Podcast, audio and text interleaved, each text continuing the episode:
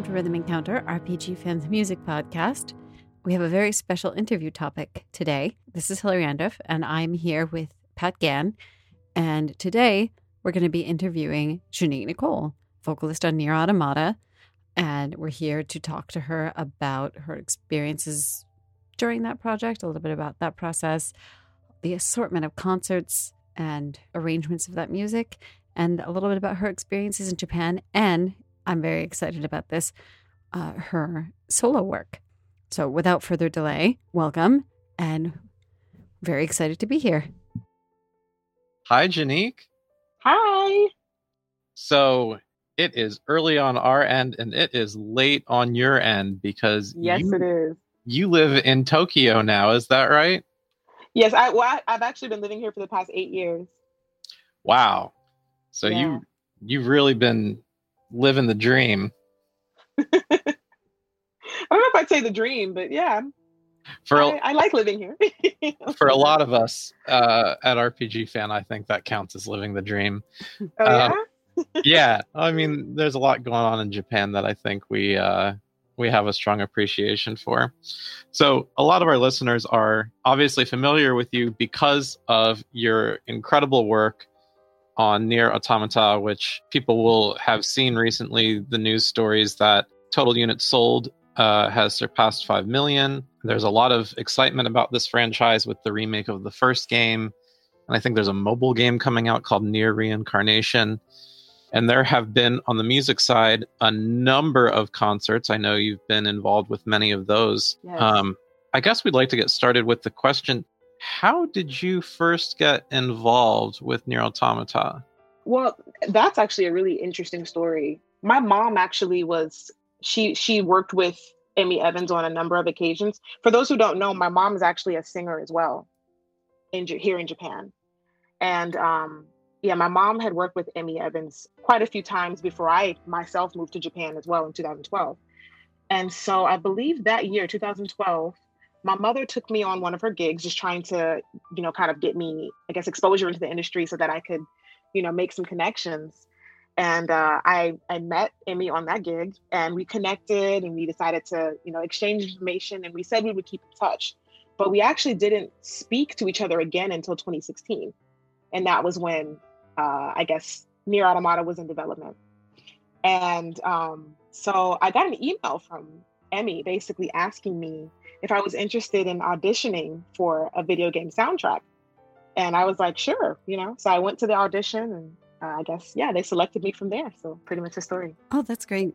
I have a short follow up question, if that's all right. What so what is the audition process like for a video game soundtrack? Is it much different than a normal gig? I'm so curious. um, to be honest, I feel like it was pretty similar to any other gig that I've ever auditioned for. I pretty much I went to uh, Monaca Studios, and uh, they had me they had me basically sing some songs that they had already kind of like developed, and just kind of record my voice, you know, on the tracks. And from there, I I'm trying to think how many songs did I even record that? day? I think I might have recorded like maybe three songs that day and they sent the songs to I'm not sure if they sent them to Yoko Taro or I'm not sure exactly who they sent them to, but you know, they had to basically get um, the okay, you know, from the producers and everything to make sure that my voice was a good fit for the game. And then not too long after that, they they called me back and they said that they liked me. Yeah, it doesn't surprise me at all. I think, you know, anyone who's paid attention to the music when they're playing the game is pretty aware that you offer a strong contrast to Emi. Emi has sort of the like wispy, breathy, ephemeral vocals, and you come in strong. Um, strong and soulful, and just like, yeah, I think, correct me if I'm wrong on this, um, and I think Hillary, you'll remember, but one of the earliest uh, videos released for Automata, you know, long before the game was out, was a demo of the battle with Simone, and Mhm. um, a beautiful song was playing on it. And you're listening to it, and, and you hear some singing, and you go, "Oh yeah, that's Emi Evans."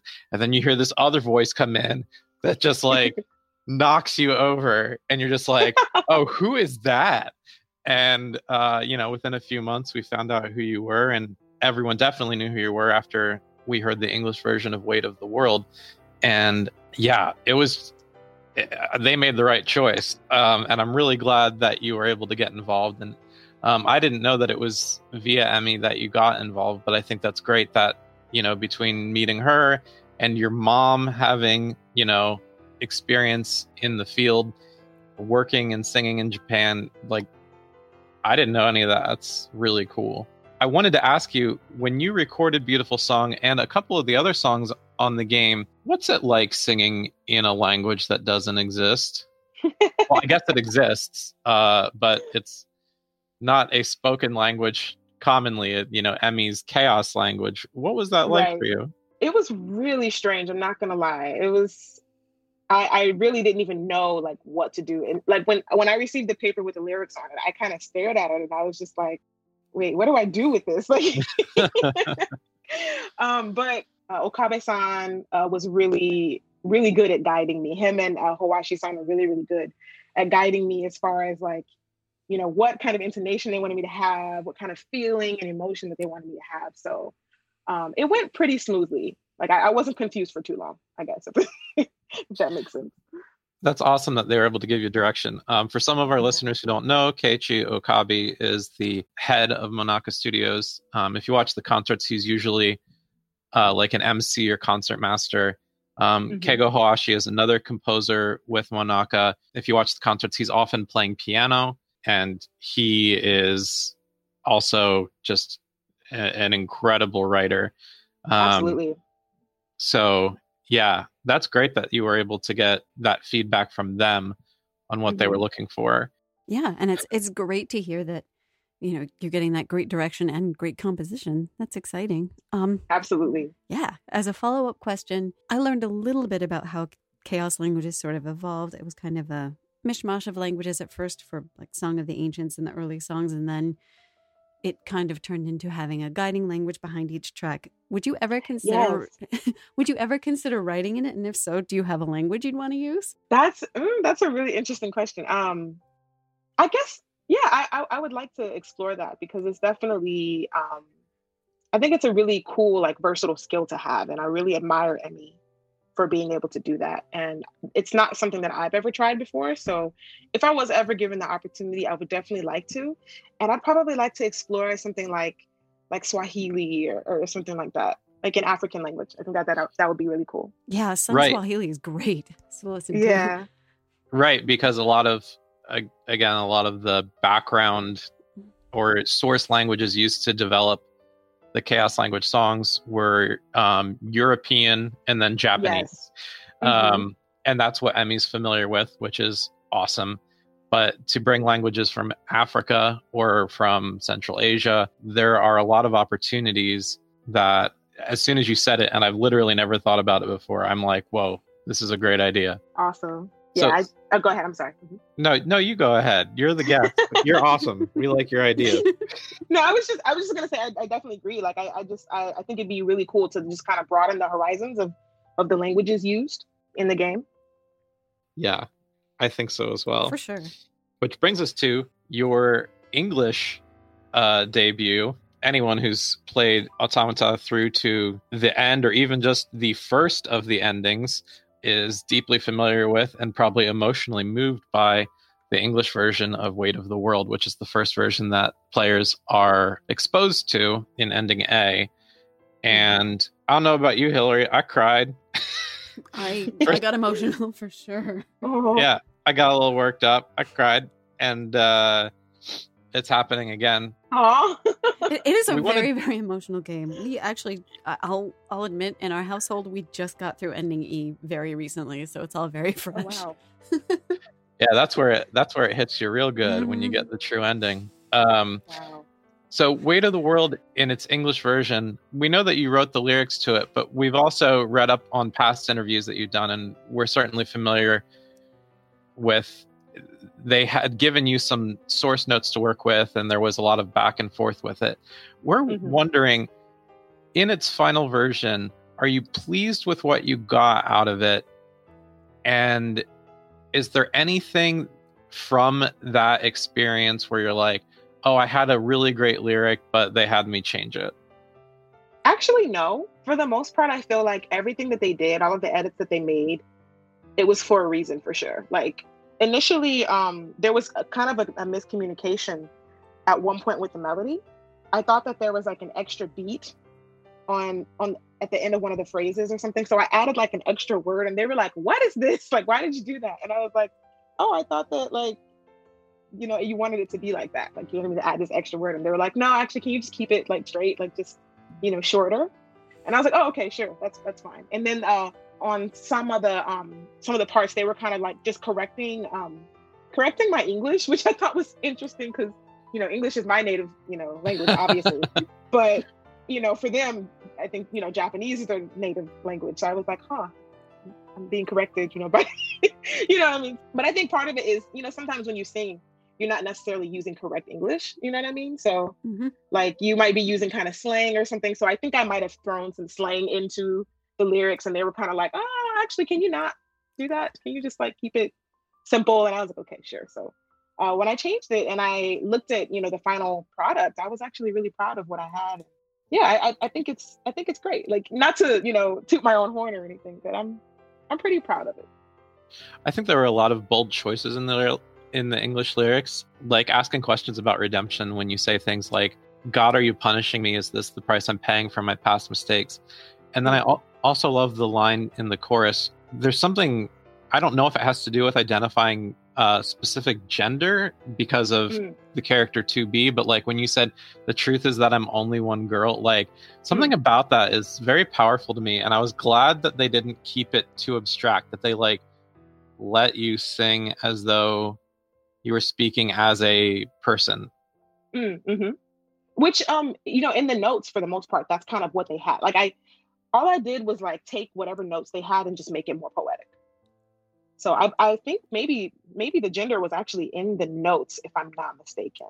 It's been so long. It's been what, like five years since almost yeah. five years. So yeah. so yeah, I, I want to say um, I think it I think it was in the, the notes. Pretty sure. Interesting. That's cool to find out more about the process. Yeah. Yeah. Yeah, it's it's interesting to think back on it because it's been so long. I'm like, what did I what did I do?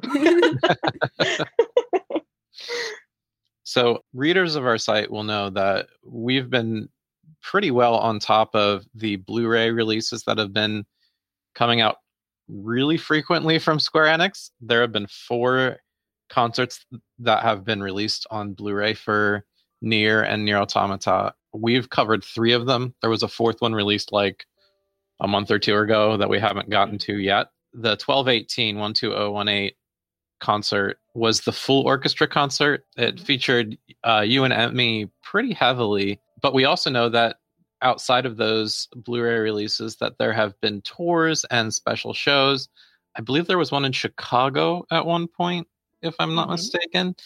And we wanted to get your feedback on what it's like performing at these live concerts where the audience is there for the music, but they're also there because of their connection to the game. And what is that experience like for you as a singer and as someone who's part of a larger collective? Honestly, it's it's very like surreal to me. Like I I feel like sometimes I still don't really realize how huge it is. and well, or, or, like just until I get on stage and like I see like the crowds, I'm just like, whoa, like all these people are like here to see us. Like this is crazy. And moment of honesty, I don't know if you guys know, but I have announced this before, but I, I actually have not played the game yet. I and I, I mm-hmm, go ahead. I was gonna say I, I heard that in a previous interview, and I was curious if that was still true. Oh, it's still true, and I mean it's not because I don't want to. It's just like I I've never owned a video game console, and I, I'm actually thinking about buying one though. I might like once all the hype around the PS5 calms down and they're actually like more in stock, I might get one and then maybe I'll get the game. I don't know. But yeah, I, I, still have yet to play it. So it's like for me, I still don't really know like the full emotional impact that the game really has on people. Um, but obviously, like when we're on stage and we look out into the audience and we see people like crying and just like, you know, really going through the motions of everything that they're seeing on stage and like the lyrics that we're singing, like it's definitely very like, wow, we really, we really made an impact and, and that's kind of when it's when it sets in. But I think once I play the game, it'll really, really set in. Yeah, I imagine you've seen a lot of the game, though. I mean, between like them putting up scenes from the game, you know, as those like the projections behind the orchestra, mm-hmm. and I imagine you have some sense of what goes on in the story, the major plot points. Definitely, um, yeah. Yeah, that I, you know, as as good a writer and just a creative person as Yoko Taro is, and I think everybody knows that on its own it's a little too cerebral. And so it's when you take these really heavy concepts and then mix them with these powerful aesthetics including these you know the really powerful music that something special happens and mm. um, i think weight of the world in all its versions including the ending E version where you get it in every language in different pieces and then the whole development staff is singing it in the chorus. Like stuff like that is is really powerful. So yeah, I would encourage you to play the game if you get the chance. I definitely um, want to. But, you know, ev- even if you don't, I think you probably know why people are moved as deeply as they are. This is probably one of the best stories told in the last decade in the medium of video games. Uh, in my opinion, it might be the best, um, but I am biased. Um, what's the? Do you feel? Uh, could you detect a difference when you performed in Japan versus performing in America in terms of like the way the audience responded? Well, actually, I didn't get the chance to make it to the um, American concert. Oh, okay. Um, which I'm really sad about, actually. Like, and I got so many messages like, "Oh, I can't. I went to the concert in Chicago and you weren't there, and I, I just didn't understand why." And it's like, I'm just like, I know, I really wanted to go, but um, uh, what happened was I was actually um, on an on I was already contracted to do a tour. I, I sing backing vocals for um, Japanese artists in Japan as well.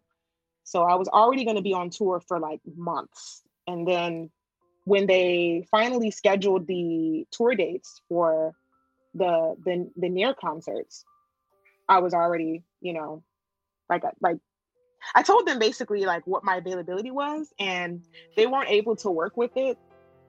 So pretty much I just had to turn it down. It really broke my heart. broke my heart so much because it's a dream of mine to perform in my home country, you know. Yeah. So, um, but I, I have performed in like Taiwan. So mm-hmm. there's definitely a difference between performing in like outside of Japan versus performing in Japan. Yeah, that's right. They did they did do sort of like a an East Asian. Did they do a tour or did they just do Taiwan? I thought they might have also done Singapore. I might be making that up. I don't know that they've done I don't think they've done Singapore. I know um when was Taiwan was uh, I believe 20 was that 2017? I think that was 2017 when I did Taiwan. And that year we did Tokyo, Osaka, and Taiwan. I believe that was it. Wow. That's yeah.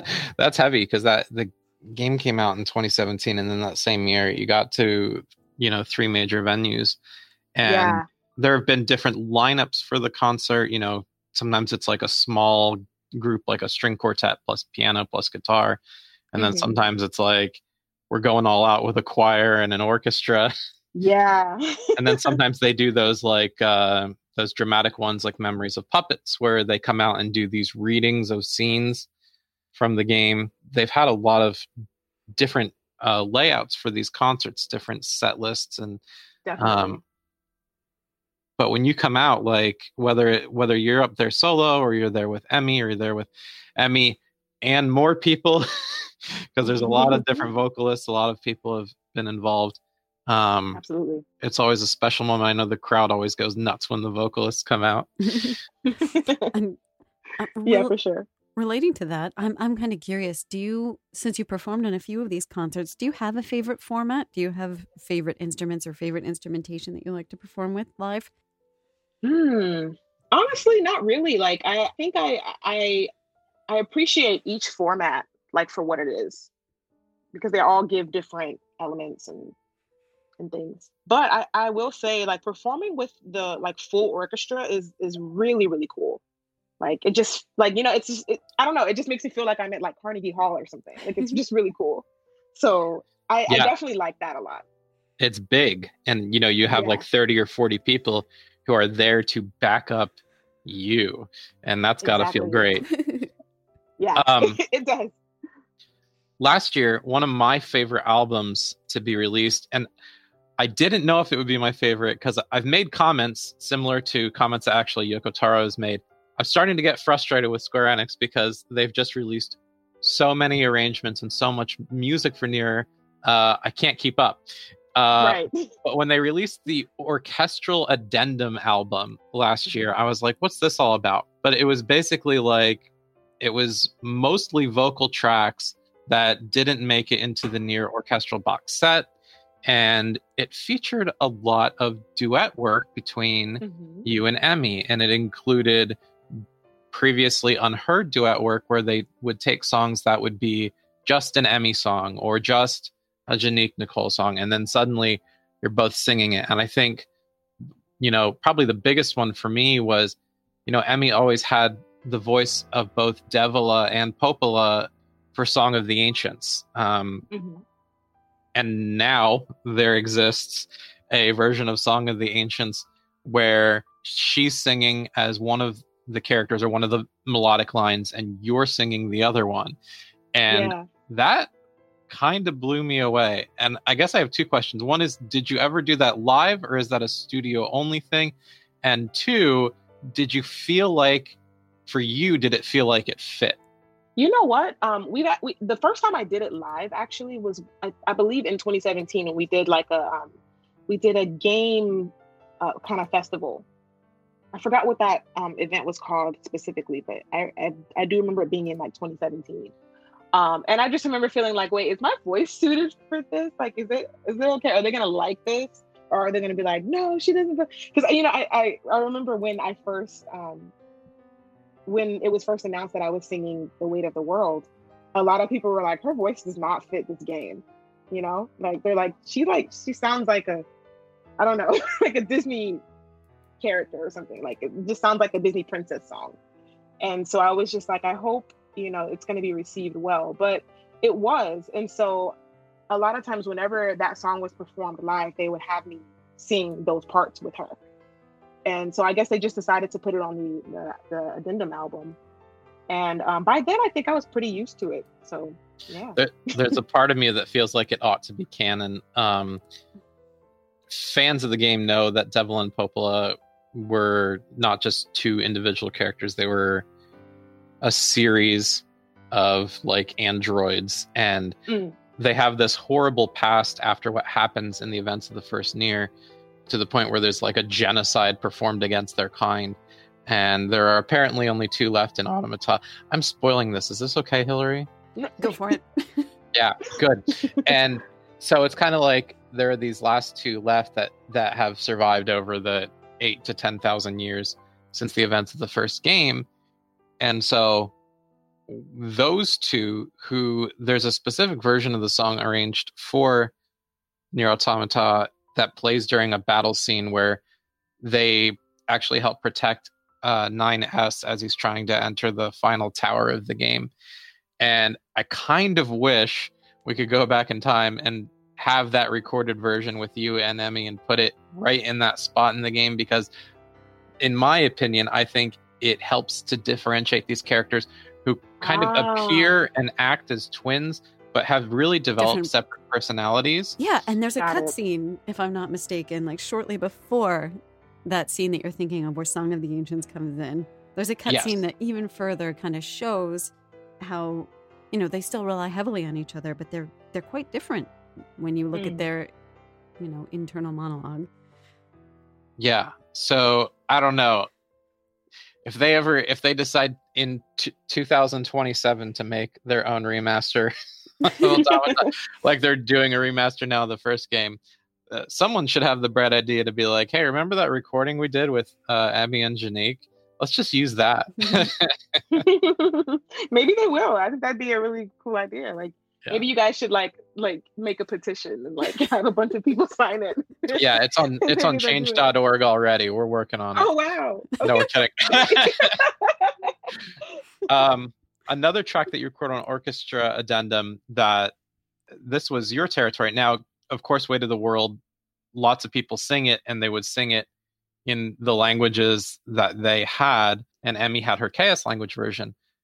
But on Addendum, the English only version exists where you guys do it as a duet and you're and you're literally trading lines you know every every two measures or every four measures it's going back and forth between you and emi what was that like and how do you think that felt in terms of meshing I think once we finally like initially I think because I'm used to singing the song all by myself, I kept when we were rehearsing it, I kept like singing, like I wouldn't stop singing. And like she'd be trying to come in and I'd be like, oh shoot, I have like it's her part now. Like I have to, you know. yeah so once I got over that, I think it came together really well. yeah the the end product is great that's funny that yeah it's like hey this is this is my song and then it's like oh oh oh right you're doing this part got it Yeah, but she she said she kind of had a, a similar feeling for Ashes of Dreams as well.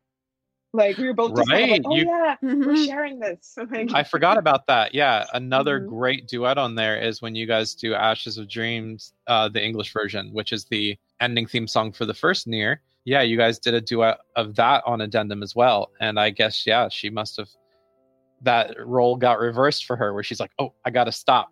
This is this is J'Nique's part."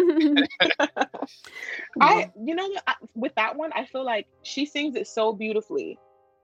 I feel I personally was like, I had no business on the song, but you know, I I always did felt and I always felt from a compositional standpoint that was a song that was always built for, you know, a really powerful vocal presence.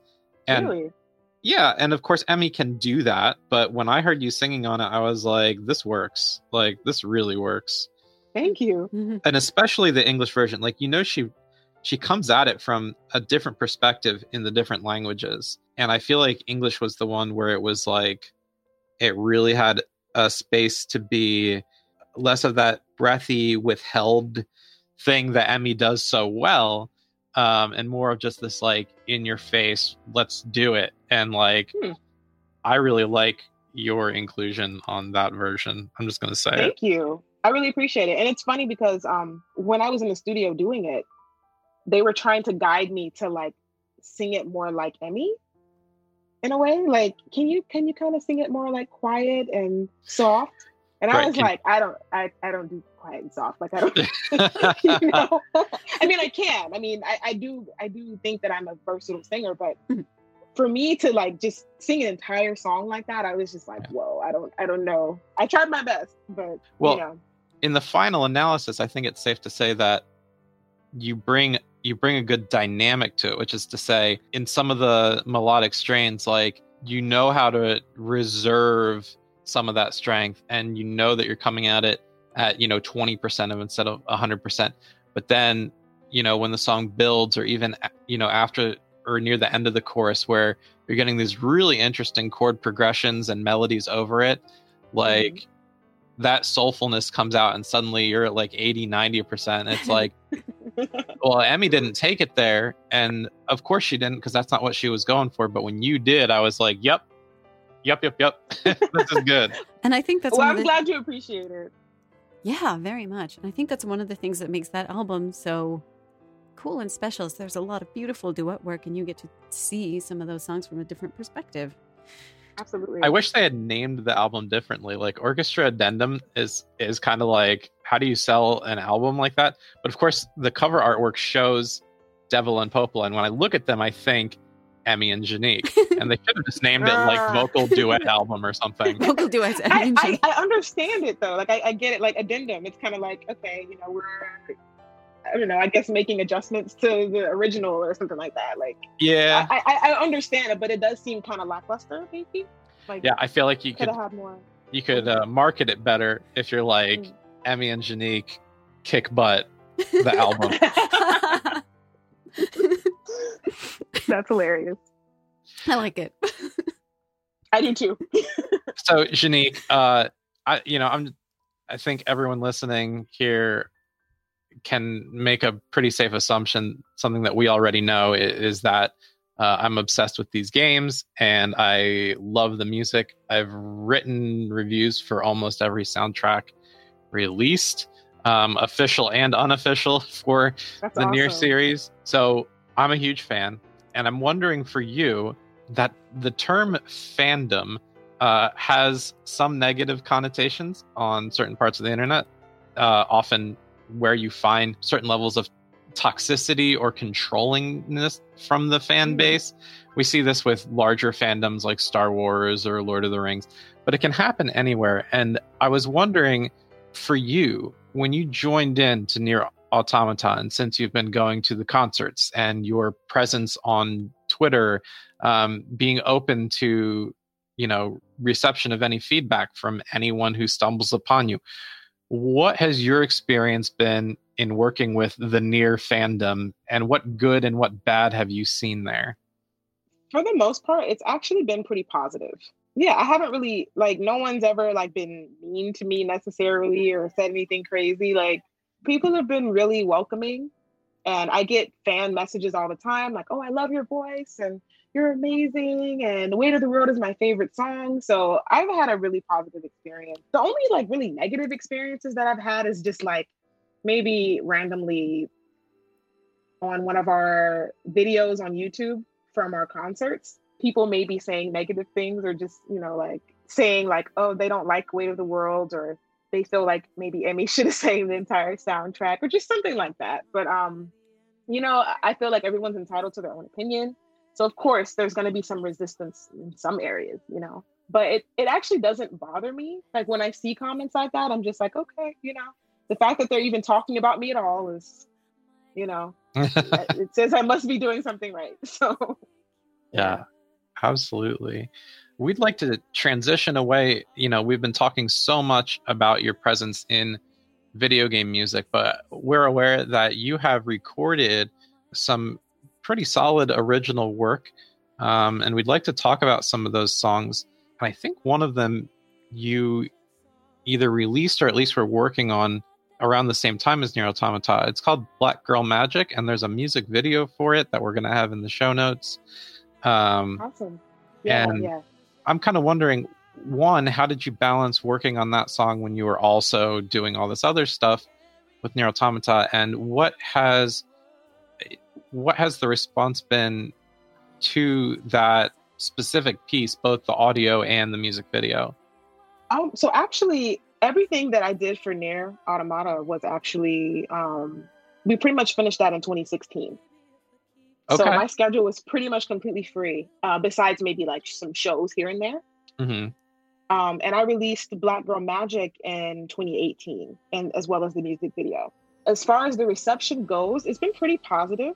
I imagine maybe some people might feel, um, I don't know, excluded or something in some way, but I, I haven't. I've been lucky enough to not see those comments, but it's been all love for the most part. People have been really supportive, and they said that they really like it. So Can I ask you, just as a quick follow up, what you mean about some listeners might feel excluded by this song? I think I know what you mean by that, but could you clarify a bit for our listeners? Sure, d- because the song is called Black Girl Magic, you know. So it, for for me, my goal was to uplift Black women in a in a society and climate where we're kind of not celebrated, you know, Yeah. or like we mm-hmm. don't get certain opportunities, that kind of thing. So maybe I know some people like because it did get some dislikes, like with the, the music video, and Uh huh. I'm just speculating, maybe. Yeah. Um, it might be because like it's like oh well you know if you're not a black woman it's like oh maybe the song isn't for me kind of thing Oh, I love that you're saying that. So that's what I was thinking. There's this incredible Saturday Night Live sketch called "The Day Beyonce Turned Black." Um, ah i saw that yeah, it's it's really classic. And there's this part where they're listening to it, and you know, there's all these white people standing around like, I don't know what what does this mean? And they're like, what? Beyonce's actually black? Uh, she's so mainstream. How can she be black? And then I specifically remember like Cecily Strong stands up and she's like, I got something in my bag swag. What does that Uh, even mean? Yeah, hot sauce in my bag swag. And what does that even mean? And then one of the guys is like, I think this song isn't for us. And then another guy screams and they're like freak out and they're like, but everything's for us. yeah, that was a good one. That was a really good sketch. it is a good sketch and i think maybe maybe for some listeners like that's the feel they get but i think eh, for me as boring cis white guy it's important to recognize that like yeah you might not be the target audience for something and if you can't learn to appreciate something that you might not be the target audience for it, then you haven't developed enough empathy to understand what it's like for someone who doesn't have much positive representation in media to Mm. consume a lot of mainstream media for whom they weren't the tar- target audience or they weren't being represented and learn how to cope with that which you know for i think a lot of marginalized populations they've been doing since early childhood so maybe it just comes naturally to them and i feel like uh, we all need to learn how to appreciate that like that's what multiculturalism is is being able to listen to Absolutely. something that isn't necessarily made for you and find the good in it and go oh yeah i can see how this is good and that's Absolutely. you know for me i you know i think black girl magic is a great song but i am Thank not you. a black girl and i still dig it Um, And, and you know what? There's there actually is an overwhelming like outpouring of support from like non-black audiences, and I really appreciate it. I do. I was about to say, I'm so glad to hear the reception's been so positive, and yeah, go listen to the song. Thank you so much. another single that you released i believe more recently is bae all Mhm. caps b-a-e and that one's gotten a fair bit of traction as well i didn't see is there a music video for that There actually is not, and there's a reason for that. Um, COVID. Mhm. yeah that's what i Yeah. thought because I, I dug around for it and couldn't find anything and then i thought oh i bet they couldn't film anything in the last year Yeah. um which we, that- we we could have but i'm keep in mind like i'm not i'm not a signed artist like so everything that i'm doing i'm doing completely independently like funding everything on my own and um i haven't been working pretty much for the most part this year like I, i've had a few gigs here and there but yeah like it costs money to make you know music videos so budget has been pretty low. And then of course also had we shot a, um, a music video we would have had to have gotten really creative. Yeah. True. so yeah a lot of Yeah. limitations uh if you want to do that kind of thing this year. Well, that makes me that makes me immediately want to ask, how can we best support you? Um, yeah you got a patreon or anything? How can we I, how can we get this going I am actually, you know, I was in the process of starting a Patreon, and I I looked at the website, and I just got so overwhelmed. I was like, oh my god, there's all this all these options of like, you know, packages that people can support you with, and I'm just like, okay, I'm gonna do this, and then I was like, I'm gonna take a nap. Well, I- I'm going to be honest. What? we're kind of Go navigating that for our site right now as well. Kind of looking yeah? at that, so we we understand. yeah, it's really overwhelming. So once I get that started up, I will definitely give you guys the link so that we can help spread that Please do. for sure.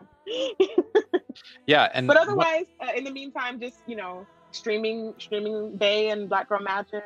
I also have another song that I forgot to mention before. Um, uh, it's called Black Lives Matter, and that was actually um, one. What's the website called? Bandcamp. yep Perfect. And so that one you can actually pay for directly, and the money will come to me. So Yep. yeah, that that's something else to link in the show notes. Excellent. Yeah, and we'll have it there. You know, and I'm glad you mentioned the song because along with you recording that song, anyone who is smart enough to follow you on Twitter, and that is a wink and a nod to our listeners to follow you on Twitter, you're you don't hold back uh, when it comes to your uh, opinions on political and social issues. And thanks for um, noticing. and a big one for the last you know three to four years has been the black lives matter movement and you know recognition of what happens to marginalized and oppressed people and the counters from people going oh but all lives matter blue lives matter and all that nonsense and i'm calling it Mm. that uh, very intentionally and we're we're not going to shy away from this if you don't want to shy away from it um, Absolutely not.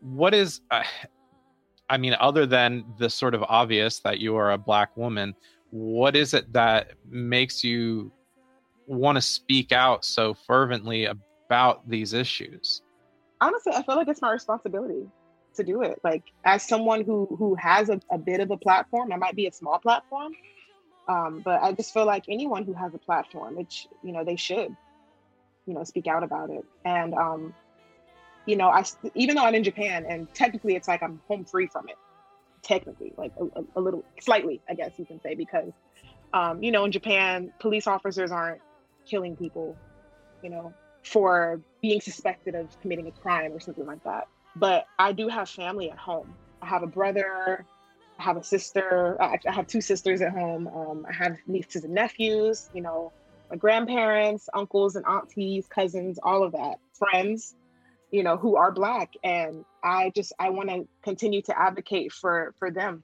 And um, you know, racism is a worldwide, you know, epidemic as well. So I just I just feel like it's my responsibility to just continue to raise awareness and also correct people when they're wrong. You know, because I feel like if we don't well, it's it's kind of a loaded it's kind of a loaded question and a loaded answer too, because in some instances, it's not necessarily a Black person's responsibility to teach people how not to be racist. Mm-hmm. But at the same time, I do feel like um, it's important to kind of put the message out there so that people can have access to it and refer back to it, if that makes sense. Oh, it definitely does. And we just wanted to acknowledge and appreciate everything that you've done in that regard because I think thank you. Yeah, I honestly I feel like I haven't done enough. I mean, I'm I'm mostly talking about it on social media, you know. To be honest, a lot of times I feel kind of like hopeless because I can't be at home, you know, with yeah, with my people um, marching and you know fighting for equality. What about your experience though, you know, being in Japan, there's a lot there's a lot to say about Japan and Japanese culture, you know, being a very homogeneous culture. And there's sort of this experience that, you know, Americans are a novelty and you can sort of worship them but they're still outsiders. And oh, uh, you know, a black woman from uh, America, that's like and that's a unicorn, right? Like, mm. hey, we mm. found something special here. Have you had that experience where you're like I'm appreciated but maybe not for the right reasons? Absolutely. It's almost like fetishization, almost. In some ways, it works to my advantage. I think because um, a lot of times, I think a lot of the jobs that I've been offered, I, I receive them because I'm Black. And there's the stereotype that all Black people can sing and play sports and dance, you know? Yeah. So, so you know, in, in America, you know, being in the entertainment industry is very competitive. But in Japan, it's like if you're black, they they're gonna I think you're you're more likely to possibly get a job in entertainment because you're black. Which again, it can be a good thing, but at the same time, it's like it it's a double edged sword. Mm-hmm. Yeah, I'm sure it's a, um, its own. definitely. And then sometimes you have people look at you when you when you receive a job, and it's like, oh, you just got that because you're black. So yeah, now that's that's an interesting dynamic, and the recognition of that I think is really important because you know whether a bias ends up in your favor or not in your favor, the fact that you're self-aware of that bias and so is everyone else in society can cause a lot of problems. Absolutely. And, you know, when we when we say something like Black Lives Matter, that means not just you know that you know you live and survive but also that you're recognized as a whole human and not just as something rare or something that we count on to be talented which is um, what your experience has been in japan uh, right. like or, if you're not recognized as a whole person that can be somewhat alienating right or there to it's, help us right it's crazy because you know i get these opportunities in japan and like you know if I'm singing backing vocals for like Kubota Toshinobu or AI, the, the artist that I usually sing for, mm-hmm. you know, Japanese people at these concerts when they see me, you know, back or not backstage necessarily, but like, you know, leaving the venue or something, they want to take pictures and they want to shake my hand. But then maybe if I'm on the train, you know, they don't want to sit next to me or if I'm in the elevator, they don't want to stand next to me, or they'll close the elevator in my face because they don't want to ride with me on the elevator, or I'm denied housing at an apartment complex because they don't allow foreigners. You know, mm-hmm. it's it's crazy. Yeah, and again, you know, it speaks to we we know so much of what's uh, wrong with American society, but there are so there's so much different and unique about uh, the way Japan does things, and yeah, the thing you said about housing discrimination, you know, that wouldn't. I don't even know that a lot of Japanese people would think of that as discrimination to be like, oh well, we don't they do don't. foreigners here. Yeah, yeah. So it's it's completely legal, completely. Yeah. So that's just uh, it's just one of those things where I think people, as they broaden their horizons and have a more globalist or multicultural perspective, you see like, hey, the issues may be different, but the core problems, when you really drill down, have a lot to do with xenophobia and mm. yeah, fear of the other. What, who, Absolutely. or what are you, and can I trust you? You know that I think that's what it's been in America for a long time, and Japan just does it differently, but they do it too. So Absolutely. we see it everywhere. Yeah, and and we we appreciate you speaking about your experience there as well. Thank you. In you mentioned, you know, you're doing doing work uh, as a backup vocalist. What would you say from sort of a music scene perspective? What do you think of the Tokyo music scene? or the Japan music scene as a as opposed to you know LA or Nashville or Detroit, some of the big music or Atlanta, some of the big music scenes in uh, the U.S. I think uh, in Japan, there's a lot. There's there's a lot of talent in Japan, but the idols get most of the shine. Mm-hmm. So a lot of times, like if you ask someone if they like J-pop, they, they might say no because they're like, oh, it's just like idols it's really not. Like there's, you know, like the two artists that I work for, Kubota Toshinobu and AI, they're very talented. They make really good music. There's people like Crystal Kay. There's a really good friend of mine, Aisha. She makes really good music as well. Um, who else? Uh, Pushim, Juju. There's so many good singers in Japan, but I don't think that they get the the amount of of notice that they could because um, Japan likes to kind of keep their industry closed off from the rest of the world. Mm-hmm. So they don't get like that international exposure that they could get like how um, korea does you know? Yeah yeah korea korea's blowing up. Everybody and everybody and their mom knows bts and blackpink right? Absolutely. Mm-hmm. yeah. My mom actually has a special obsession with bts i'm gonna give a shout out to my mom uh, she stands jimin so hard uh, we bought her we bought her a jimin calendar it is 12 months That's of so just cute Jimin. That sh- and she needed that, and she was so happy. So I, that's just taken over her life, and I'm very happy for her. But I'm like, man, if she knew some of the Japanese artists out there, but like, yeah, the exposure's not there as much. It's not, yeah. Which I mean, there's nothing wrong with you know with the idols. I mean, there's obviously a market for that as well, and people in the states like it too. You know. Mm-hmm. Um, but I just think that it would be really cool if the distribution of that recognition was more widespread. Yeah. And also like not just sort of the like the idols and like the super groups, but like people just making music as they make music. I, I I know that there's a pretty strong underground jazz scene in Tokyo. Um, oh yeah, a lot of a lot of bars and clubs where like that's what they want is a really solid jazz set for the night. You know, just maybe just piano, drums, ups, upright bass, and mm-hmm. an incredible vocalist like J'Nique Nicole. That's or, another thing or, too. Like, or your mom, apparently. yeah, that's another thing too. Like, I feel like there's not really much room for foreigners to make it in, in the Japanese music industry because they. It's like if you're not singing in Japanese, then they don't really, they don't really want to hear it necessarily. Like, so for me, releasing Black Girl Magic and Day, you know, you're not going to hear that on the Japanese radio station, or you're not necessarily going to see my album in like Tower Records, you know, because I'm not Japanese and I'm not singing in Japanese. That reminds me though, you said your album. Do you have any plans to release like a debut, like full album anytime in the I do. Yeah, I do. I, oh my god, I have been working on this album for like three years. Like ever since like 2018, that was my goal was to release an album. but I was just hit with so much opposition and just so many like roadblocks that it just hasn't happened yet. But um, I'm really, really close to getting it done now. So within the next few months, that's my goal is to release this album. I haven't set a, a release date just yet because um, things are still kind of being processed at the moment. But as soon as I get that release date, I'm definitely going to make an announcement. Awesome. We'll so, be waiting uh, for that.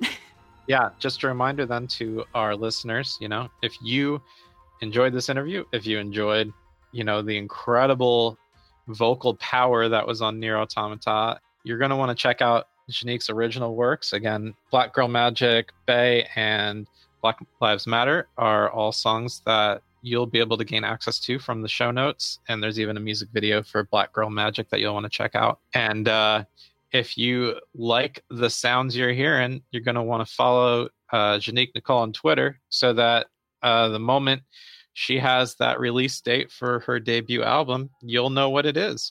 So absolutely, I, am I'm, I'm doing the shameless plugging so that you don't have to. Though I think, Thank you. I, I think you probably have the strength to do it yourself if you wanted, but just as a I think you're way better at it. honestly, I'm horrible I've been shameless myself. I feel like.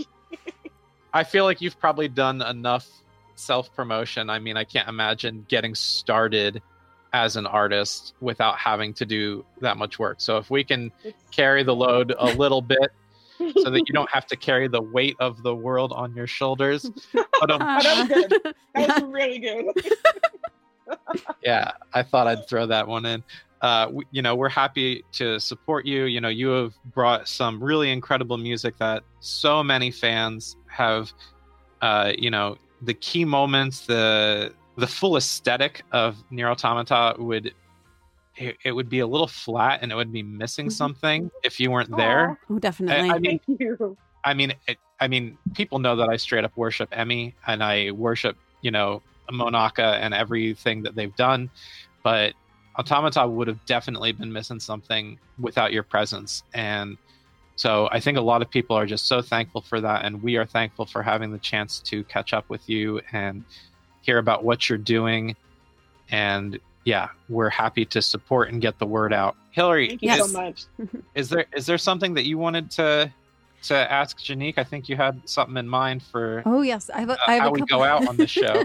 yes, so I have a couple of things in mind. I I also just want to echo what Pat said a little bit.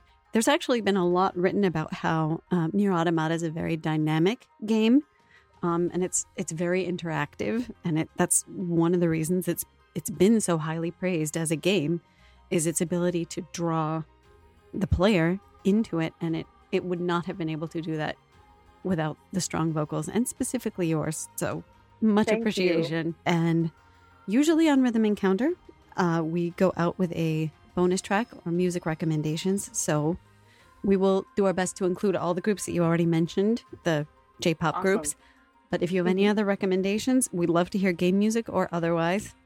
Man, I really wish I could give you guys some game music um, suggestions, but I don't really play video games that much.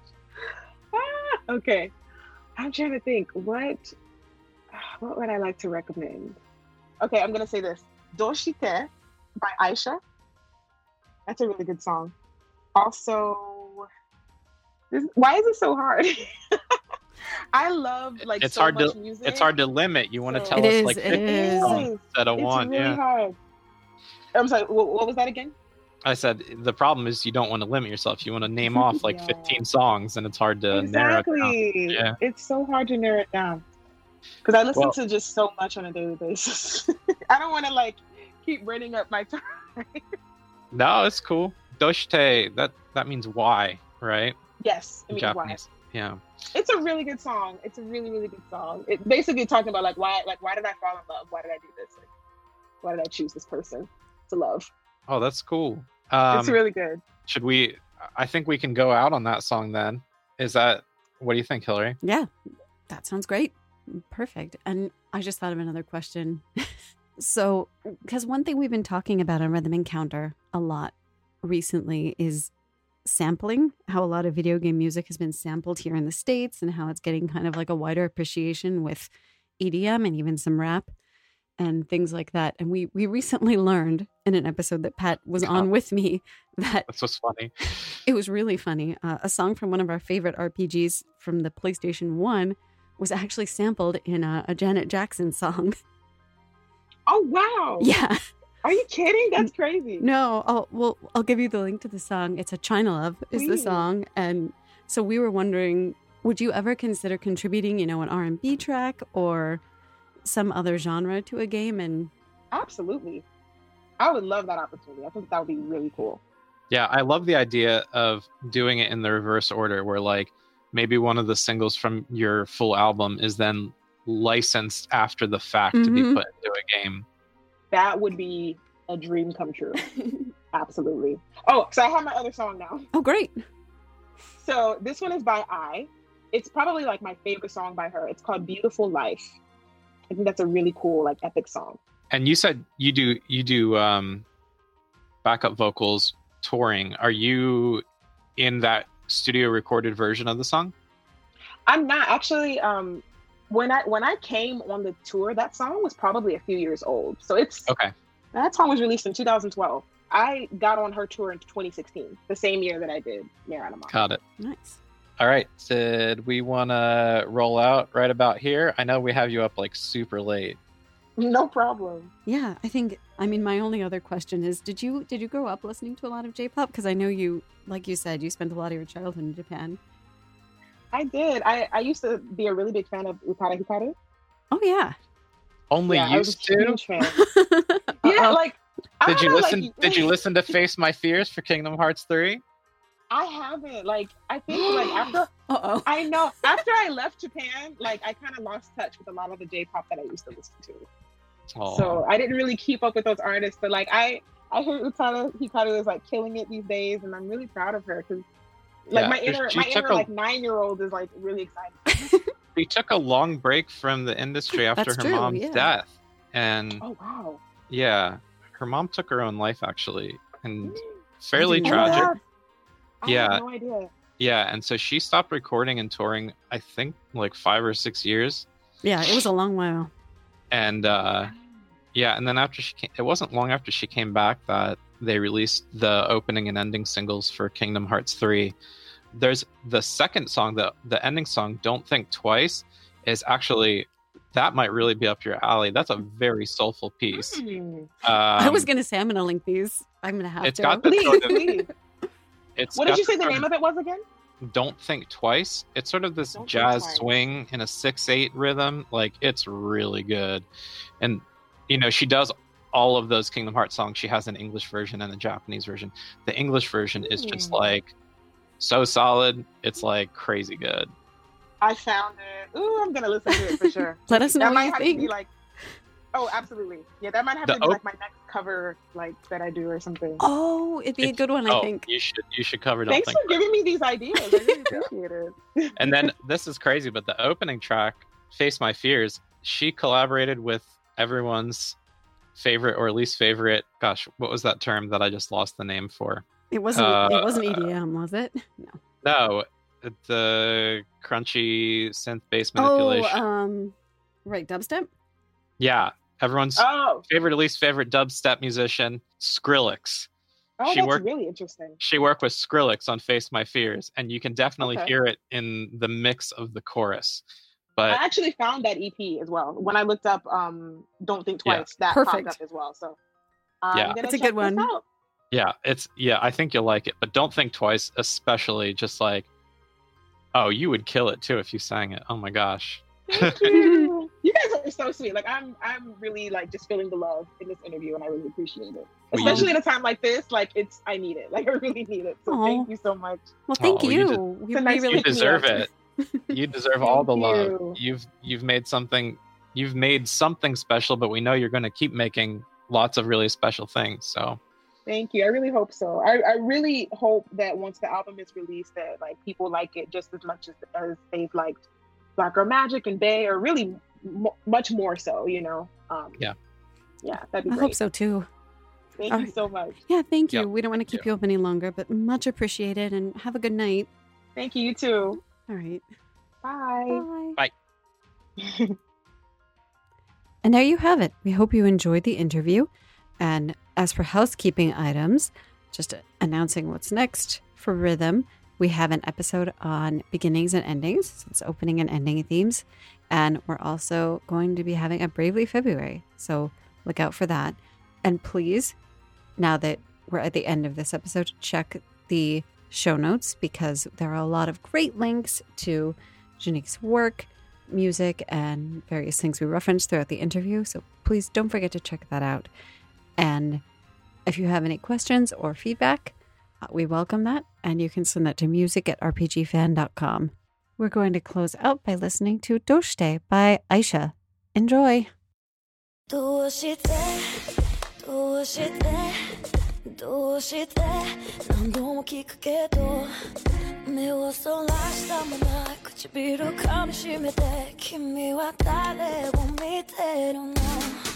どうしてどうしてどうして何度も聞くけど目をそらしたまま唇噛みしめて君は誰を見てるのタバコに火をつけてメモリーを燃えてゆけ体の震えが止まるまで神様として何のために私恋に落ちたの。どうして？どうして？どうして？Why did I fall in love どうして？どうして？どうして？Why did I fall in love. 今夜は一人じゃないなのに Why I'm feeling blue. 風に揺られ遠くどこかへ。知らない世界に触れた。い神様どうして何のために人は恋に落ちるんだ。ろうどうして？どうして？